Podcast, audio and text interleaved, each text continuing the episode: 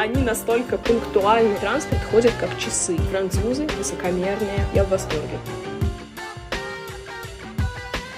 У меня в гостях сегодня Влада. Она учится в университете Швейцарии на гостиничном бизнесе. И я сразу задаю вопрос Владе. Влада, скажи, пожалуйста, вот ты приехала в Швейцарию, да, прилетела. Какие твои первые ощущения были? Что тебя поразило вот прям сразу. Привет, привет. Первое, что поразило меня в Швейцарии, это разделение страны на три основных части. Это итальянская, немецкая и французская часть, и то, как они взаимо не связаны между собой. Страна будто разделена на три отдельных куска, и это очень странно. Мне интересно узнать о национальных отличиях именно этих народов, потому что, несмотря на то, что у них разный язык, традиции, скорее всего. Они все живут под одной крышей, скажем так, они живут в Швейцарии. Какое, возможно, стереотипное поведение ты встречала с теми или иными народами? И, кстати, Влада живет во французской части Швейцарии. Можно сказать, что французы, они наиболее высокомерные, они общаются только между собой, и с ними очень трудно наладить контакт, потому что они настолько трепетно относятся к своему языку, то есть они настолько не воспринимают людей, которые не говорят по-французски. Мне кажется, буквально у них какое-то эмоциональное отторжение или даже раздражение вызывает то, что ты по той или иной причине не говоришь на главном языке мира. Итальянцы, они супер, э, скажем так, приземленные, очень скромные ребята, с ними дружить легче всего. У них нет какого-то швейцарского снобизма, и они не воспринимают свою страну как что-то такое недосягаемое, уникальное, то, э, к чему ты можешь только стремиться, к жизни здесь. И один из моих самых близких друзей, он э, живет в итальянской части Швейцарии, и то, насколько он скромно себя ведет, и насколько он понимает э, вообще цену денег и осмысленно ведет себя, меня поражает это практически каждый день. Что касается немецкой части, она, мне кажется, выглядит наиболее ухоженно, наиболее красиво, и люди ценят то, где они живут, ценят свои какие-то культурные достояния и очень гордятся всеми там, памятниками архитектуры, какими-то произведениями искусства, местами, даже какими-то, может быть, ресторанами, которые уже работают на протяжении нескольких веков. И это видно, что для них это играет огромную роль. И я не знала еще таких людей, которые, допустим, родились в немецкой части Швейцарии и хотят куда-то переехать. То есть э, патриотизм настолько сильно выражается э, вообще в их поведении, в их ценностях, и это тоже удивительно, потому что у нас в России, допустим, многие люди говорят, да, что они хотят куда-то переехать, возможно, не ценят э, какие-то вещи, которые окружают их в повседневной жизни. Там же все буквально на 180 градусов наоборот, и тоже это заставляет задуматься.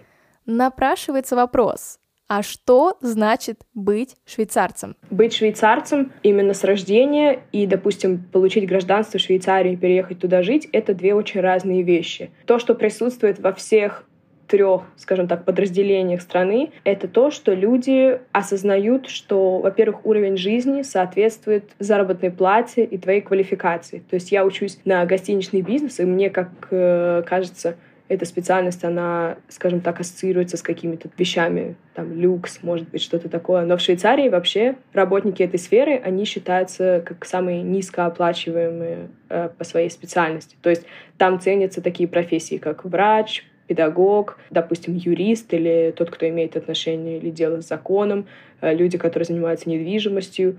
Но вообще швейцарцы, они очень гордятся своей страной. И, допустим, э, недавно я думала о том, как э, вообще влияют продукты, которые произведен, ну, производятся в Швейцарии. То есть, например, швейцарцы, они обожают свой шоколад, свой сыр, свои часы. Это, безусловно, все звучит как стереотип, но это действительно так. Они гордятся безумно локальными продуктами, и вот эта философия, тренд, скажем так, кулинарный, использование локальных продуктов, который сейчас прослеживается много где, они, как никто другой, адаптировали его под себя и используют его в ежедневной своей рутине, очень уважают то, что производится на территории их страны, поскольку Действительно, у них очень богатые природные ресурсы. Это можно особенно увидеть во время горнолыжного сезона, как э, все швейцарцы уезжают в свои дома, в горы.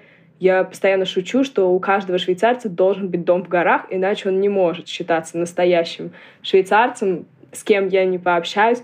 Каждые выходные все мои друзья и знакомые уезжают э, куда-то в горы для того, чтобы со своей семьей, со своими друзьями провести время, и у них действительно есть э, культ семьи, которого, возможно, не хватает где-то в других странах. Это тоже тебе помогает чувствовать себя как дома, потому что они очень трепетно относятся к своей семье и стараются проводить с ними как можно больше времени. Семейные праздники для них — это что-то безумно ценное, безумно важное. И поэтому, если ты вхож в дом этого человека, это значит, что он тебя действительно ценит и считает э, тебя своим близким другом. Это очень трогательно, правда. Мы с Владой учились в одной школе в Англии, и многие ребята, включая меня, поехали учиться в Лондон. В Англии достаточно высокий уровень жизни, и меня интересует, почему именно Швейцария, почему ты, Влад, выбрала именно ее? Если честно, почему я стремилась в Швейцарию, это именно благодаря образованию. Вообще э, много достойных школы, университетов, которые находятся здесь. Не могу сказать, что они занимают какие-то, допустим, первые места в рейтингах, но в целом студенты из других университетов, с которыми я общалась, я вижу, что у них тоже достойный уровень образования. И люди в Швейцарии, они, не знаю, как даже объяснить это толком, но у меня была одна забавная история. Скажем так, мой университет, он состоит из многих практик. И я проходила практику на кухне в течение двух недель, и однажды я услышала, как шеф разговаривал со своим начальником о том, что он переработал один час, то есть лишний час он поработал за эту неделю и сказал, сколько ему за это доплатят. И когда начальник ему сказал, что ему за это не доплатят ровным счетом ничего, он так сильно расстроился, и для меня это был такой шок, потому что, ну, не знаю, они настолько пунктуальны, они настолько организованы, и их время действительно безумно ценно. То есть если рабочие часы каким-то образом превышают норму или же то, что оговорено как-то вербально или невербально, это сразу тоже становится катастрофой. Но вообще, мне кажется, многие люди стремятся э, в эту страну именно из-за того, как э, природа, она приносит какое-то умиротворение в твою жизнь. И, насколько я знаю, очень многие люди приезжают в Швейцарию именно во время пенсии, возраста, когда уже люди перестают работать, когда они хотят уже отдохнуть, возможно, просто провести время уже спокойно для себя, пожить и попутешествовать внутри страны. То есть вообще, э, что тоже меня поразило и почему люди так любят то, что их окружает, они действительно очень любят внутренний туризм. Для них нет ничего такого в том, чтобы провести каникулы просто в другой части Швейцарии, просто посмотреть на какие-то новые пейзажи для себя, для нас э, в России, опять же, путешествовать внутри страны, мне кажется, до пандемии это было что-то вообще нечто. Там, допустим, кроме Москвы и Питера, люди не очень стремились выезжать и смотреть, что вообще вокруг них происходит, тогда как здесь э, это абсолютно нормально для всех просто, опять же, посмотреть другую часть Швейцарии, поговорить с людьми, которые говорят на другом языке, почувствовать, э, скажем так, испытать какие-то новые эмоции. Это очень здорово.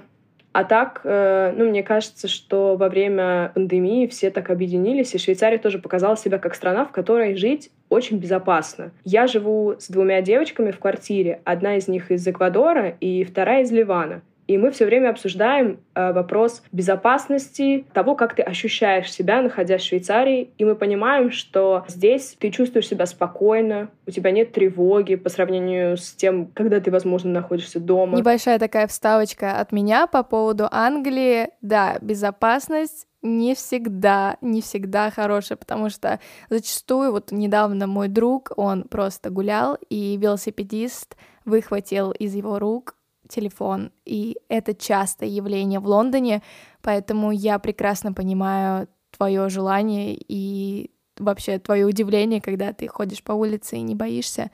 Окей, все, про Англию закончили. Влада, какие лайфхаки, возможно, ты можешь посоветовать туристу, который собирается поехать в Швейцарию? Путешествовать в Швейцарии достаточно дорого, и, допустим, доехать до Цюриха от Лозанны, от города, где я живу, это может быть в районе 160 может быть, даже 180 франков, это все-таки достаточно дорого, и люди это осознают. И поэтому каждый день продаются такие электронные билеты, их всего пять штук, и ты можешь приобрести их только в одном определенном месте, которое работает в определенное время. Ты приезжаешь туда, они стоят 40 франков, и это позволяет тебе кататься по всей Швейцарии весь день, соответственно, по вот этому вот одному билету. И таким образом для нас, как для студентов, это вообще абсолютно невероятно, потому что мы с моей подругой так съездили в два города в течение одного дня. Мы просто выехали рано утром, сели на поезд, приехали в один город, и даже там мы хотели покататься на подъемнике, и нам сказали, что эта карточка, которая у нас есть, мы можем, по сути, вообще кататься на чем угодно. На пароходе, на лодке, на подъемнике, на трамвае, автобусе, троллейбусе и, конечно... Слушай, для меня это звучит как золотой билет Чарли. Это буквально, да, счастливый билет Чарли, правда. И, конечно, хорошо, что тоже у нас есть друзья-швейцарцы, которые помогают нам такие небольшие лайфхаки узнать и обозначают для нас такие пути, потому что, опять же, будучи студентом, ты, в принципе, хочешь, ну, сэкономить какие-то, да, лишние средства, какие-то карманные расходы. Вот, а так э, Опять же, такой второй фактор — это расстояние от города до города. Получается, когда я прилетела в Женеву, меня встретило такси, и мы доехали до моей квартиры буквально за 30 минут, где-то 25. И я даже не успела ничего сделать за это время. Я как-то сидела, смотрела в окно, общалась с водителем, и вот мы уже на месте.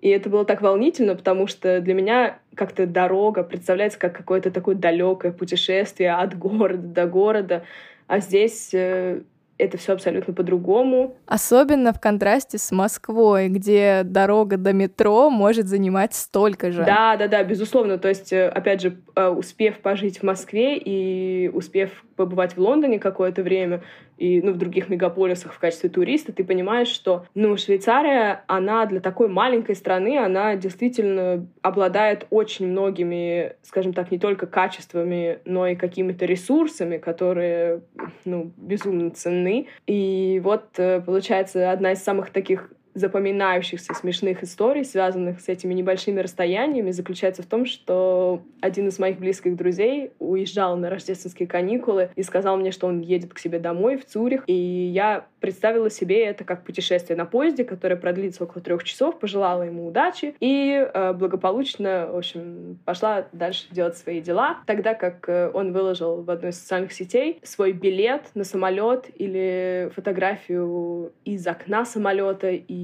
на что я ему написала о том, что ты никогда не предупредил меня, о том, что ты сейчас куда-то улетаешь, ты сказал мне, что ты летишь домой, и он говорит, да-да, все правильно, я действительно еду домой. У нас была какая-то несостыковка, у нас не сложилось какой-то такой коммуникации, потому что до меня никак не могло дойти, что он решил из Женевы взять рейс, самолет, рейс, э, на котором будет производиться в течение получаса, э, вместо того, чтобы просто сесть на поезд, из которого такой просто красивый, невероятный вид на вообще эти заснеженные там пейзажи. Для меня, в общем, это стало абсолютным шоком, и я поняла, что много времени еще мне придется пожить в стране для того, чтобы понять все тонкости менталитета и принятия решений. И мы с моими подругами и соседками, которым нужно было преодолеть там 8-часовые рейсы или 12-часовые для того, чтобы добраться до дома и быть со своей семьей на Рождество, мы смеялись с ними, ну, если не один час, то не знаю даже. Ну, в этом плане, наверное, у всех свои замашки. Я бы тоже предпочла, наверное, поезд,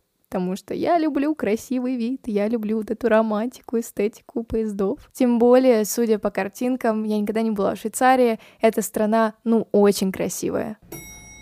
Ну что ж, наш выпуск подходит к концу. Влад, спасибо тебе большое, что приняла участие. Было очень приятно с тобой поболтать. Спасибо вам большое за то, что послушали нас.